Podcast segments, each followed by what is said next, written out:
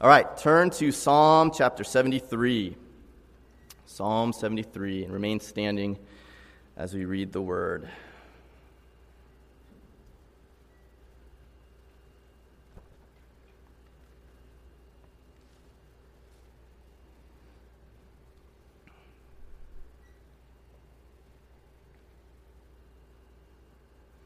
Psalm 73, a psalm of Asaph.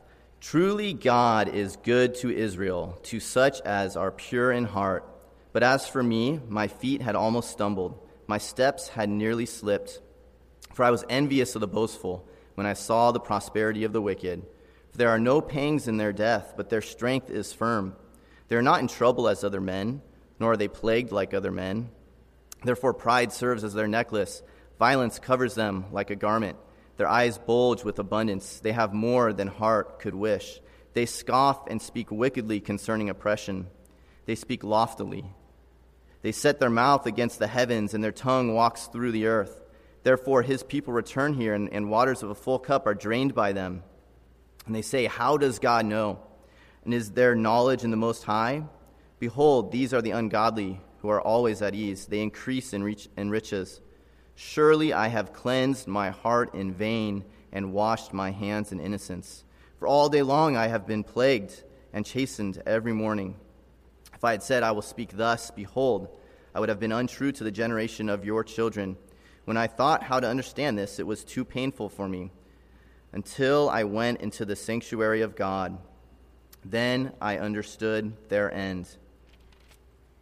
Surely you set them in slippery places, you cast them down to destruction. Oh, how they are brought to des- desolation, as in a moment they are utterly consumed. They are utterly consumed with terrors, as a dream when one awakes.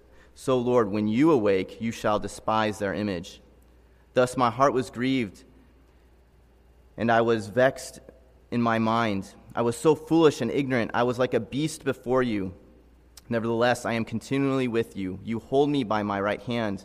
You will guide me with your heart, with your counsel, and all and afterward receive me to glory. Whom have I in heaven but you? And there is none upon earth that I desire besides you. My flesh and my heart may fail, but God is the strength of my heart and my portion forever. For indeed, those who are far from you shall perish. You have destroyed all those who desert you for harlotry. But it is good for me to draw near to God.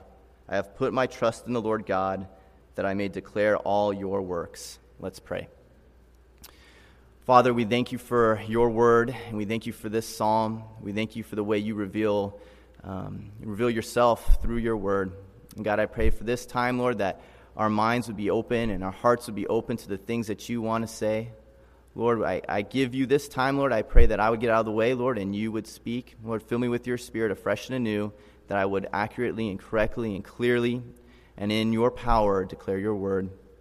Have your way in this time. In Jesus' name, amen. All right, please be seated. Psalm 73, one of my favorite psalms, written, uh, written by Asaph.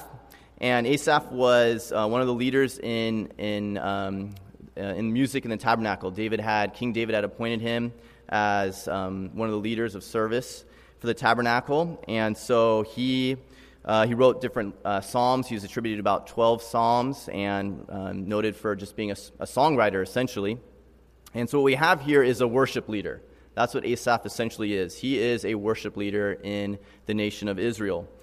And he starts the psalm off in such a great way. Truly, God is good. Truly, God is good. God is good to Israel, to such as are pure in heart he begins this psalm with this simple declaration of truth. It's true. No matter what, it's true that God is good. God is good to Israel. God's good to those that follow him. God's good to those that serve him. God's good to those that are pure in heart. That is a, a fact. It's an undisputed fact that God is good. Many of us, um, we have Romans 8.28 memorized. For um, all things work together for what? For good, for those who love God and are called according to his purposes. We have that verse memorized, right? Because it's so important to remember that God is good no matter what. It is an undisputed fact. But, you know, we understand that intellectually with our minds, but sometimes our heart forgets that. Sometimes, in the midst of our experiences, our difficulties in life, the trials we face, we question maybe not necessarily if God is good, but is God good to me? That happens sometimes, right? With our frustrations, um, our difficulties. Is God good with me? And that's what Asaph essentially questions in this psalm Is God good to me? And that's why I love how he starts it off because he's writing this in retrospect. Okay, he had this experience and now he's writing in retrospect. So he begins it not just God is good, but truly God is good. You know, we have to get to that place in our lives where it's not just we intellectually say God is good, but we can, in, in confidence, in our heart of hearts, declare truly God is good to Israel. God is good to me, to those that follow him. Asaph is going to declare, he's going to, going to account um, a time in his life where he questioned that, where he questioned, really, is God good? And one of the things that I love about Psalms is it's really just someone sharing their raw emotion. And I, I love them because I can relate to it. I like, when I read Scripture, I love seeing different examples because I'm, a, I'm a learn by doing and learn by seeing. You know, I like seeing how other people um, follow the Lord and, and, get encouraged by their faith. I also like learning the mistakes other people make, and hopefully I can learn from them and, and, and, and relate too to the difficulties they have and, and gather some perspective from them. So in verse 2, we start to begin to see that, that struggle that Asaph had. It says, But as for me, my feet had almost stumbled, my steps had nearly slipped. So Asaph is recounting a, a stumble, a near stumble he had. Okay, he's, he's tripping. All right? And so the question we're asking this morning is Asaph, why you tripping? Now, this is what happens when you have the youth guy come up here and teach. Uh, he uses some interesting language. Why you tripping, Asaph? And as we read through this and we look at the things that are causing him to, to trip, and, and, and notice it says almost stumbled, so it ends well for Asaph. He gets his footing. But as we read through this, uh, you know, we ask ourselves, you know, am I ever tripping? Am I getting stumbled? Eh, you know, am I falling into those same kind of misconceptions and, and confusion that Asaph is having? So we're going to look at the things that nearly caused Asaph to stumble or to get tripped up. And the other thing that I like about this psalm is remember who Asaph was. He's a leader in worship in, in the congregation. And so it's important to remember that even great people of God struggle.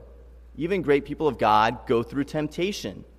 Okay? And we're going to learn lessons of how, um, despite the temptation, you can come up with sure footing to, um, to conquer that temptation and that struggle. So, verse 3 kind of hits at really the core, the beginning of his struggle and the, and the kind of the core of it. Verse 3 For I was envious of the boastful when I saw the prosperity of the wicked. So we started the psalm out with a truth. It's true that God is good. No matter what, we've got to remind ourselves God is good. Well, Asaph here talks about another truth that he sees, and that is that wicked people prosper. That's a truth of our world. It's a truth for Asaph when he looked around and when he gazed upon the earth and he looked at other people which was one of his mistakes. But when he looks around, he notices this truth wicked people often prosper. That's true for our day today. You know, I look at um, a lot of times some of these celebrities, these famous people, and some of the things that they stand for, and yet all the fame and all the wealth and all the glory that they have, and yet they stand for things that are opposed to Christ and opposed to God and God's law and God's order.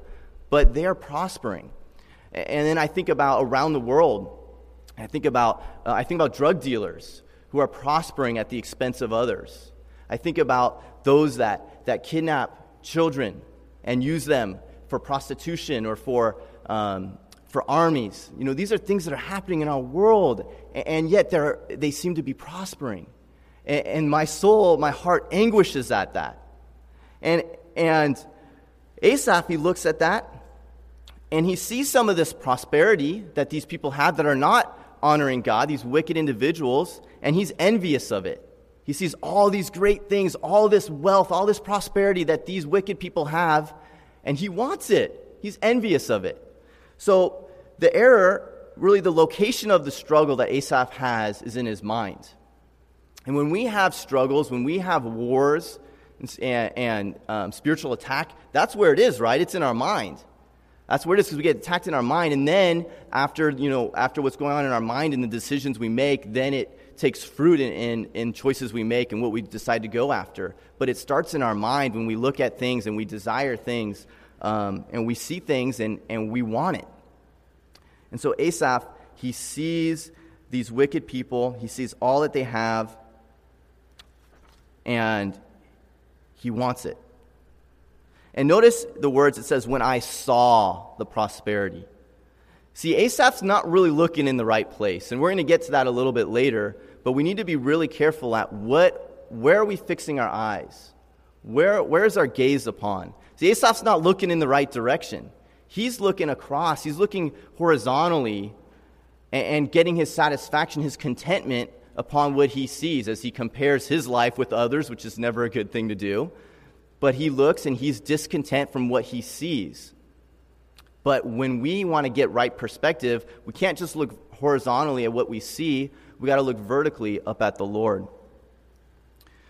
So, verses 4 through 12, um, Asaph is, he, he shares all of the things that he perceives to be blessings of the, of the wicked. All the, the perceived prosperity that the wicked have, he accounts for. And I say perceived because when we get to the end, we'll see that oftentimes what we see to be great blessings really aren't that. But this is what Asaph sees when he looks at the prosperity of the wicked.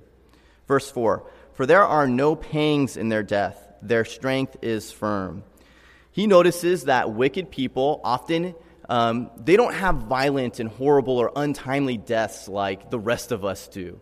You know, the rest of us, you never know when we're going to go, and, and we have this horrible, tragic ending but the, the wicked people, you know, they just go peacefully in the night. They just have these just peaceful, they live this long, great life, and just quietly in the night, they go to their death.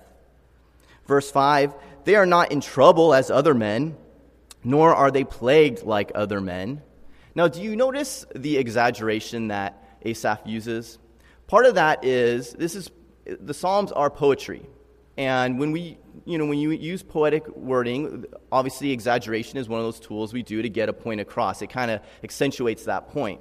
But also, I think when you're in a place of, of discontent and bitterness and struggle, we tend to exaggerate. We tend to exaggerate, and we have to be careful of that. You know, is it true that none of the wicked people are in trouble? That, that no wicked people are ever plagued? Of course not oftentimes, you know, just like the rest of us, wicked people do have trouble and, and they are plagued. Um, and so Asaph sees exaggerating a little bit, and we have to be careful of that in our own lives. You know, when we're in a place of, of discontent and, and things aren't going quite the way we'd like it to be, we, we so easily start thinking, oh, you know, it's the, the classic, the grass is greener on the other side. If I just get that, that next job or that promotion, then everything will be great. I'll just be happy and, and I'll have no worries. And then what happens a lot of times is you get that promotion or you get to that next step that you're wanting, and then all of a sudden you're kind of missing the other side of the hill, right? You're like, oh, I forgot how easy it was in my last, you know, position or whatever. That happened. I mean, I know I get like that sometimes. You just look and you think, oh, it's just going to be better, and we just we exaggerate. We we we kind of lose sight of reality, and we just we assume or we we exaggerate the the difficulty that we think we're in. Having said that, it is true, though, that, that wicked men often don't face the same trouble, um, and they're not plagued in the same way that we do. You know, rich and famous people often get out of punishment, uh, whereas others don't. You know, they can use their fame. It happens all the time with famous athletes, right? Where it just seems like they, you know, they do something horrible, but for some reason the, the, the law doesn't come down upon them as hard as the rest of us uh, or in other places where um, you know where you can pay off government, right? You can you can kind of hide it, but you can get out of trouble based because of their wealth. And um, so Asaph sees that, and he sees this prosperity that that they don't get the trouble that the rest of us have. Verse six. Therefore, pride serves as their necklace. Violence covers them like a garment. So they're wearing pride as their bling. You know, they got their little pride you know, necklace. They're showing it off. You know, they're flaunting it all to see. They're not even trying to hide their wickedness, it seems like. They're just, they're just so boastful. They're, they're, they're, you know, they're wearing it for all to see. That's the idea of wearing it as a necklace. And it says also violence. They're putting on violence and pride so all can see. And what a far cry it is from the New Testament. The New Testament tells us to be clothed with Christ. You know what a comparison we should do when we read about the wicked is you know, make sure we're not acting that way, of course, and compare it to the right way of living. Instead of being clothed with pride and, and violence, we need to be clothed with Christ. It says in verse 7 their eyes bulge with abundance, they have more than heart could wish. You know, they, they are so fat in terms of all the wealth that they have communicated. I mean, they have everything you could ever even want, and then it says that things you would never even think of, they have. I don't know if you ever watched shows, watch like some of those home shows, and they'll have shows of celebrities. And I don't know why we watch them because then we just end up getting envious of it um, and stumbling, tripping up. But you watch it and you, you see some of the things that they have in their house. You're like, what? They make those things? Like the things that they have, you're, and they're just like perfect luxury. I would have never even imagined that I could have that, that could do all those things for me. They have all that stuff, more than heart could wish. And they scoff and speak wickedly concerning oppression. They speak loftily. So they, they look at oppression, they don't try to stop it. The Bible talks a lot about, about um, how we're to, to deal with oppression and how we're to defend the poor and the widow and the orphan and, and those that are being abused. And, and God looks very, God has a heart for them, and He looks very poorly upon those that, that do them harm. And here, this wicked people, that's what they're doing. You know, they're taken advantage of, and they're speaking against those that oppress, those that are that are putting others down. And we know that our God is a God that sets captives free. He doesn't want people to be captive, He wants to set them free. But the wicked, that's not their heart. They speak wickedly against oppression. verse 9, they set their mouth against the heavens, and their tongue walks through the earth. Therefore, his people return here, and waters of a full cup are drained by them. And they say, How does God know? And is there knowledge in the Most High? Behold, these are the ungodly, who are always at ease. They increase in riches. Look at the level of their pride here. Look at the level of it. They set their mouth against heaven. I mean, that's scary. When you read these verses, it's the level of their pride is scary. They say that, how does God know? There is no knowledge in the God Most High. You see, Asaph, what Asaph was doing was he was looking and he saw, he made his judgments about, about what's going on based on what he saw. He saw wicked people prospering and he made judgments about that. The wicked people are looking around and they're making judgments too and they're saying, hey, I'm getting away with this. I'm getting away with murder. So certainly God, either he's not there, either he doesn't care, either he's powerless, and we're going to continue to do what we're doing. And they're making judgments based on lies, based on simply what they see, but not on the truth of who God is and, and what we learn in the Word of God.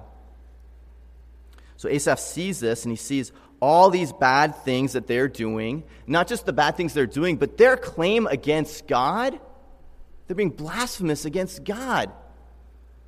All that. And what have they gained for all that? Or what has it cost them? It hasn't cost them anything. They've only gained. They're always at ease. They increase in riches. You know, there's no, there seems to be no punishment for them. All that they're doing, there is no punishment. Only they gain and they gain. The rich gets richer and richer and richer at the expense of others. And so Asaph then goes on to share in verse 13 through 16 how this really was, was, was aching at his heart, why this was hurting him so much. Verse 13 Surely I have cleansed my heart in vain and washed my hands in innocence. For all day long I have been plagued and chastened every morning. You know, Asaph looks around and he sees wicked people and all that they get and all their prosperity. He thinks about his own life, he is committed to living righteously. He's committed to living for God. And what has he gained? What has been the end of it all? He says, This has all been in vain. Why even try to live righteous? What is the point? What's the point? What have I gained from it? Well, this is what I've gained. I've been plagued all day long. I've been chastened. Speaks of punishment. All day long for trying to live righteous, for trying to serve God. That's the gain that I get. You know, Asaph, he, he, he lost sight of, of, of an eternal perspective. He lost sight of really understanding um, what we have in Christ or what we have in God, the blessings that we have. One of the things we have to be really careful of is we need to understand the promises of God. We've probably heard that many times before, and, and maybe some of you have prom, you know, Bible promise books, right? Those are, those are great books um, to have, and you read them, and you're reminded of um, God's promises. We talked about one in the beginning. You know, all things work together for good for those that love God and are called according to his purposes. It's so important to know the promises God has for us. But sometimes we forget some of the other promises, the ones that, that aren't so like nice and kind, like in, in Timothy, where it talks, I think it's Second Timothy, where um, God promises trial and tribulation for, for those, all, that, all those that desire to live godly. If you just desire to live godly, you're going to be persecuted, is what Second Timothy says. I was like, I don't really like that promise. Or the other thing, too, is it's so important that we understand what God hasn't promised. I think that sometimes just as important to understand what God has promised to realize what He has not promised to us. Because I see so many people get tripped up because they assume that they've been promised something by God that they haven't been. You know, God, there's so many things that we just think, oh, you know, it, if I follow God, of course this is going to happen in my life. Of course I'll get this. You know, God doesn't promise us certain things. He doesn't promise us spouses. He doesn't promise us children. He doesn't promise us that there will be no pain and trial and, and difficulty. Okay? And, and, and, what happens is we think that when we follow the Lord, we're not going to have those things. And, and, you know, that's why it's so dangerous of, of those that, that, you know, do the name it, claim it, um, you know, type of, of doctrine where they say, you know, if you, if you want something, all you have to do is have faith. Just believe, and that Ferrari is yours. Okay, that might sound kind of nice to our flesh, right? um, you know, have that Ferrari, whatever it is. Just be able to claim whatever, whatever it is that you want and you'll receive it. But that type of thinking, not only is it wrong, it's not biblical, but it's dangerous. Because what happens when you start believing promises that aren't there and then you don't get them, that's when you get tripped up.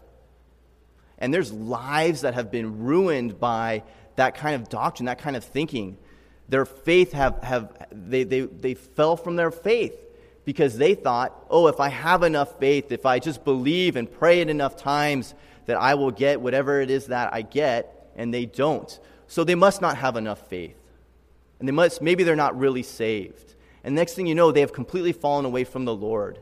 When in fact, all of the blessings of God that they could have ever needed was available for them. But they had their, their eyes set on the wrong thing.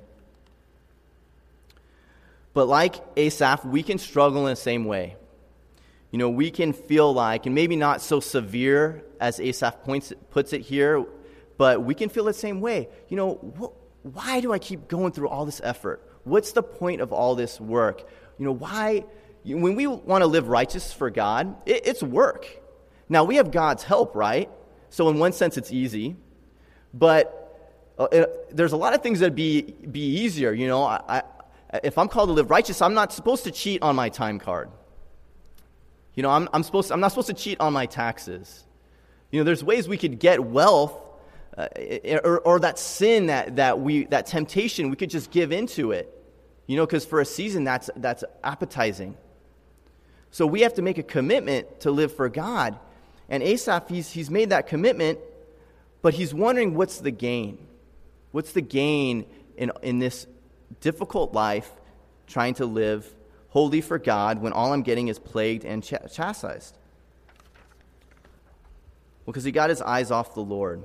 Verse 15, he continues in this struggle. He says, If I had said, I will speak thus, behold, I would have been untrue to the generation of your children.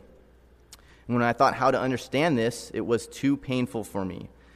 So what he's saying here is he knew that as a worship leader, as a leader in the congregation of Israel, he had a commitment. He had a commitment to lead others. Okay, and so here he's in this anguish. He's, he's struggling. And, and yet he knows he has to keep him to himself. He can't declare this. He can't, he can't go out and share his struggle because he'd be untrue to the generation of your children, of God's children. He has a commitment to represent God well. He can't share it, but that's how he truly feels. And that's one of the reasons why I love Psalms so much because you can relate, right? Just their raw emotion, what they're saying, what, what they're sharing. He says, I thought how to understand it, and it was too painful. He's just in utter anguish for, for what he is perceiving as the blessing of the wicked and the struggle that he is going through with trying to live upright for the Lord. But it gets better. We get verse 17. Praise God. Ready for something better here. Until I went into the sanctuary of God, then I understood their end. Notice the location where understanding was found. Where was it found? the sanctuary of God. Sanctuary of God. In a broad sense, the sanctuary of God is simply just that place where we meet with God. That's what the tabernacle was in the Old Testament, where you go and, man gets to meet with God and offer up sacrifices and relate and learn about God. So, in a broad sense, the sanctuary of God is that place we meet with God. If we're in a place of confusion and, and, and trial and difficulty and we don't know what to do, we need to go meet with God. That is always the answer. You know, we don't need to go to any other book. We don't need any other, you know, counsel advice. God is always going to be the answer. Okay? God's always the answer. But I also want to talk for a moment about specifically the sanctuary of God. Because, yes, in general, the sanctuary of God, that place we meet with God, and we get to meet with God in, in our quiet time with the Lord, in, in, in the Word of God, and in our prayer time, we get to meet with Him and get understanding there. But we also get understanding in the actual sanctuary of God.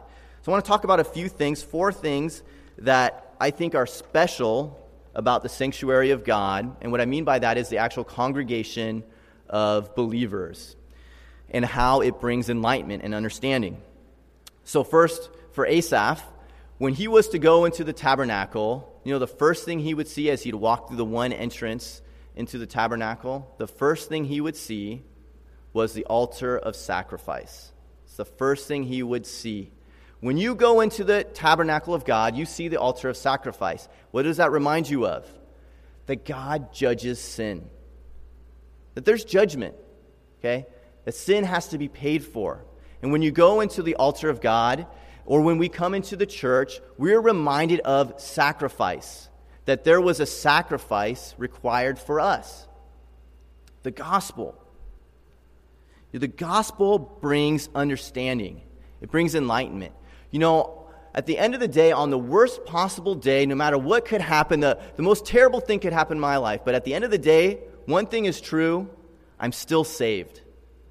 The gospel is still true for me at the end of that day as horrible it is, and I don't want to dismiss the trials and the struggles we have because I understand they're real, but at the end of the day, the gospel's real for us. And when we come together as a church body and we, we're reminded of the gospel, when we celebrate and participate in communion, we're reminded of the death that was required for us to be saved. The gospel puts me back in place. I remember I have a reason to live holy because of the gospel, because of what Jesus has done for me. Well, the second thing that takes place in, in the sanctuary of God for Asaph, especially as a worship leader, there's worshiping the Lord in song. Okay? Worshiping the Lord in song. I get understanding and clarity when I worship the Lord. I remember when I was in college, I was saved just a couple of months, and I was just going through a time where I was struggling. You know, I'm young, I'm 18, so I'm just young in general, and I'm young in the Lord, and I was kind of missing that old life. I was kind of I was struggling with some things I wanted to go back to. And I went off and went to kind of be by myself and I'm praying and I'm just kind of I'm tripping, you know, like Asaph here. I'm walking back to my dorm room, and a buddy bumps into me and says, "Hey, you want to go to this uh, church service tonight?" It, there was a church that did this uh, called Celeb- Celebration, a service on Sunday evenings where it was just a worship service. They do a short devo in the middle of it, but it was pretty much an hour and a half of just worshiping to the Lord. I remember it was exactly what I needed.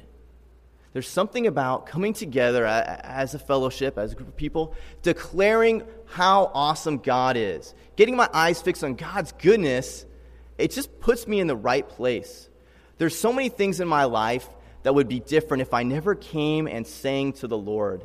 God spoke in so many intimate things that has radically changed my life when I come and I declare declare how good he is through song. Now, we worship God because He deserves it. We come and we sing to Him, first and foremost, He deserves it. That's why we do it. But it's also good for us. And that's another reason why we do it. Well, the other thing that happens in the sanctuary is we hear and study the law of the Lord. Asaph would have done that, and so do we. We need to come together and learn the law of God, to understand the Bible. Because again, the Bible gives us perspectives. That's how we know the promises of God. That's how we know His will and His desires for our life is by reading the Word of God and putting it into practice in our life. And the fourth thing that we have as we come together is we have fellowship. See, Asaph was kind of isolated, right? Remember, he was in anguish. I, am feeling this way, but I, I, can't be untrue to, the, to your, your, uh, your generation and the children of your generation. So he was kind of isolated. But when we come together, we have fellowship. And we recognize that there's others that are serving the Lord with us. You know, we get encouraged by one another. And we also get to share our struggles and, and be lifted up in prayer. You know, that's one of the best solutions when we're tripping out. What we want to do, right, is we want to isolate. I don't feel like going to church today. I don't, I don't feel like doing that. I don't feel like being around other, other you know, godly people. I, I just want to isolate and, and kind of, you know, just deal with my misery on my own, maybe a tub of ice cream or something. But instead, what we need is the fellowship. We need to be encouraged by each other and have perspective given when we communicate with one another. So Asaph went into the sanctuary of God and he got understanding. And what else he got was not just, just uh, general understanding, but understanding about the wicked. You see, he had this perceived view of all the blessings that, that they had, but he was missing out on something. He didn't really see the full scope. He had this isolated view but we need the Lord to see the full scope. And that's what we see in verse 18 through 20. It seemed as if they were prosperous, but this is the truth of those wicked individuals. Verse 18 Surely you set them in slippery places, you cast them down to destruction. Oh, how they are brought to desolation, as in a moment they are utterly consumed with terrors. That's the end of the wicked. See, they might prosper in this life. And many wicked do in Asaph's time and in our time. They prosper and they gain all throughout their life. But there will be an end for them. And at that end is destruction. The end is destruction. It says, as a dream in verse 20, one awake, as a dream as one awakes, so Lord, when you awake, you shall despise their image. Now we know God's not sleeping. Okay, God's not asleep. Again, this is poetic, but what God does do is he's God is long suffering and he's patient. And he takes his time, he allows people an opportunity to repent. He gives them time, he relents, but judgment is coming. Judgment is coming, and unless those wicked people, unless they turn to Christ, repent from their ways, they will be judged. Their end will come. They will face it. Asaph forgot that. And notice, too, the, the um, kind of the, the image he uses where he talks about he began the psalm by saying, I was, I nearly slipped. But in verse 18, he says, Those wicked people, they're in a slippery place. See, Asaph gets his footing, but the wicked, unless they repent, they're in a slippery place and there is no hope. Unless they repent and turn to Christ, they will fall. Verse 21 Thus my heart was grieved and I was vexed in my mind. I was so foolish, ignorant, so foolish and ignorant, I was like a beast before you. You know, Asaph, he, he finally gets it, right? You ever look back and you're just like, what was I thinking? You know, what, I was so confused, and yet when you get that clarity of the Lord, you're like, why was I thinking that? You know, it's like you look at that apple and it looks so good and shiny, and you bite into it and it's rotten inside. But that's what happens sometimes, right? We, we view that and it looks so great and we long for it, but inside it's rotten. And Asaph was like, I, I was, I was looking at the wicked and I thought, oh, how great it is. Look at all that they have. But really, we shouldn't be looking at the world and admiring that and desiring that. We need to be grieved. I mean, their end is destruction. You know, it, it's, it's been said before that life here on earth, life here on earth, earth is, is the, is the um, closest thing to hell that Christians will ever experience. As soon as we leave this earth, it's, it's going to be so much better. Earth is the closest thing to hell that we'll ever experience. But, but, for, but for the unsaved, life here on earth is the closest thing to heaven that they'll ever get. It's the closest thing to heaven that someone that doesn't know Jesus will ever get. When they meet their end, and when they die, they'll be eternally separated from God unless they repent and turn to Christ. You know, Asaph lost sight of, of the spiritual things. He was so focused on the temporary things. You know, he even describes himself as a beast before you. And that's what a beast is, right? They're so consumed with the momentary lust, that momentary flesh. How can I be fed right now? You can't reason with a dog and say, hey, look, I'll give you one treat right now if you want, or if you can wait, you could have 10 treats tomorrow. You know, the dog does, you can't reason with a beast or a dog. The dog's going to snatch that, that treat right out of your hand, maybe part of your hand with it. Um, you know? But, but that's how Asaph was, was, was acting like a beast. Give me that pleasure right now. I want it right now. I, it's not lost sight of the long view, the eternal perspective. Verse 23 and, and 24, kind of through the end, verse 25 as well. Asaph then talks about, hey, look, these are the things I have in the Lord. These, this is the true state of me. Yeah, I'm plagued, and I don't have all the prosperity that, that it appears that the wicked have, but these are the things that I have. Verse 1, or sorry, verse 23. Nevertheless, I am continually with you. So the first thing, I have God with me, Asaph realized. You know, trials come and they go. Riches come and they go. Difficulties. But, but Jesus, God, He is always with us. No matter where we go, He is right there with me. He'll never leave me. The second thing in, in that verse, you hold me by my right hand. God's holding us. God's holding my right hand. I love that picture. I, when I read it again, poetry, so I kind of get the image of, of a father with their child, holding their child's hand. You know, that security, that safety that we have when we have a God that has all power, has all knowledge, and He's holding our hand. We have security and safety in that. Verse 24, we see a third thing you will guide me with your counsel. We have God's counsel. Have you ever, raise your hand, have you ever been given bad advice before? Okay. Everyone's hand should be raised. I've been given bad advice before. But you know what? God never gives bad advice. Never. Now, his advice isn't always easy. Sometimes what he asks us to do is, is hard, but it's for our best, it's for his, his kingdom. You know, the things people turn to for advice sometimes, I just I shake my head, but man, I, I feel sorry, you know? They turn and, and hmm, what can I learn from looking at my palm? I don't know. You know, or, or fortune cookies you know, fortune telling. They I mean they look for that. And, oh, I mean, you get my you know my lottery number from my fortune cookie. And people turn to so many different things for counsel and advice, and they're susceptible to bad advice. Ungodly people, ungodly individuals. But we have the living God. God's promised to give us wisdom if we ask.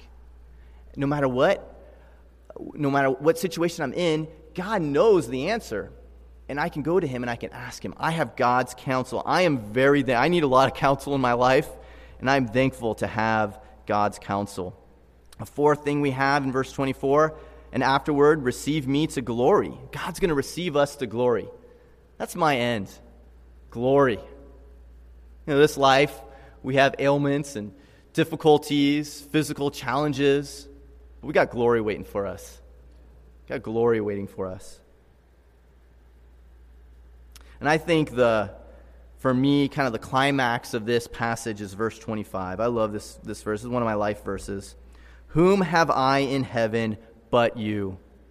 And there's none upon earth that I desire besides you. You know our best reward? It's God. It's the best reward we have. What makes heaven so great, it's not streets of gold. What makes heaven so great, it's God's presence. What makes hell so terrible is God's absence. We have God. We have God with us. We get God. That's what we get in heaven. We get to be with God without, you know, without sin. We get to perfectly be with God. But we also get God here on this earth. Right now, we get God. We get God with us. That's what, that's what we need to desire is God. See, Asaph, he was he was thinking about what blessings he could get from God instead of really realizing just the blessing of having God. That's the best blessing, is God Himself. And I love this verse because, you know, whether, whether poor or prosperous, this is a huge verse. You know, if we don't have anything, then we remember that we have God. That's all we need. And even if we have abundance, what really matters, what we really have, is God because we don't take any of that with us. The best thing about heaven is God, and we get to have Him now. That's what I want my heart to cry God, just give me more of you. Because I get caught up in the things of this earth. You know, especially with kids, you know, and you, you have desires for them, and you, you just get, you, you get caught up with the d- different things. But man, I, I want to cry out, God, just give me more of you. Let you be the desire of my heart. Verse 26 My flesh and my heart fail, but God is the strength of my heart and my portion forever. You know, Asaph recognizes that he's frail. We're all frail, and our flesh is going to fail. But God is our strength, and He's our portion. Again, you know, we look at the abundance and the prosperity of the wicked, but look, we, they don't get to take that with us. But we have an, an eternal inheritance. God, God's inheritance that we get to get to have. We need to get our eyes on that. Genesis 15, one of my favorite verses, 15:1. God is my shield and my exceedingly great reward. He is our portion, and He is our inheritance. God is. Verse 27 For indeed, those who are far from you shall perish. You have destroyed all those to, who desert you for harlotry. Asaph ends the psalm by just recounting um, you know, the end of the wicked. What's their end? At one point, he was desiring them, but he, for, he forgot, spiritually speaking, what their true state was, and he forgot, spiritually speaking, what his true state was. You know, that their end is destruction. But verse 28, he ends it, but it is good for me to draw near to God. I have put my trust in the Lord God that I may declare all your works. He began the psalm by saying, Truly, God is good. God is good to those that follow him, to the pure in heart, to Israel. And here, even despite all those struggles that he went through, despite whatever experience we're having, he can confidently declare not just God is good, but it is good for me to follow God. It is good for me to draw near to God. The Bible tells us don't grow weary in doing good.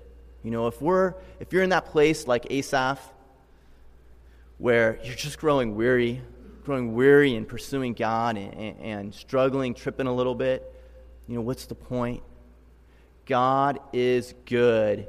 Not only is God good, and we can declare that with confidence, but it is good to follow Him. It is good to draw near to Him. So, like Asaph, let's do what he does. Let's put our trust in the Lord and let's declare his works. Let's pray.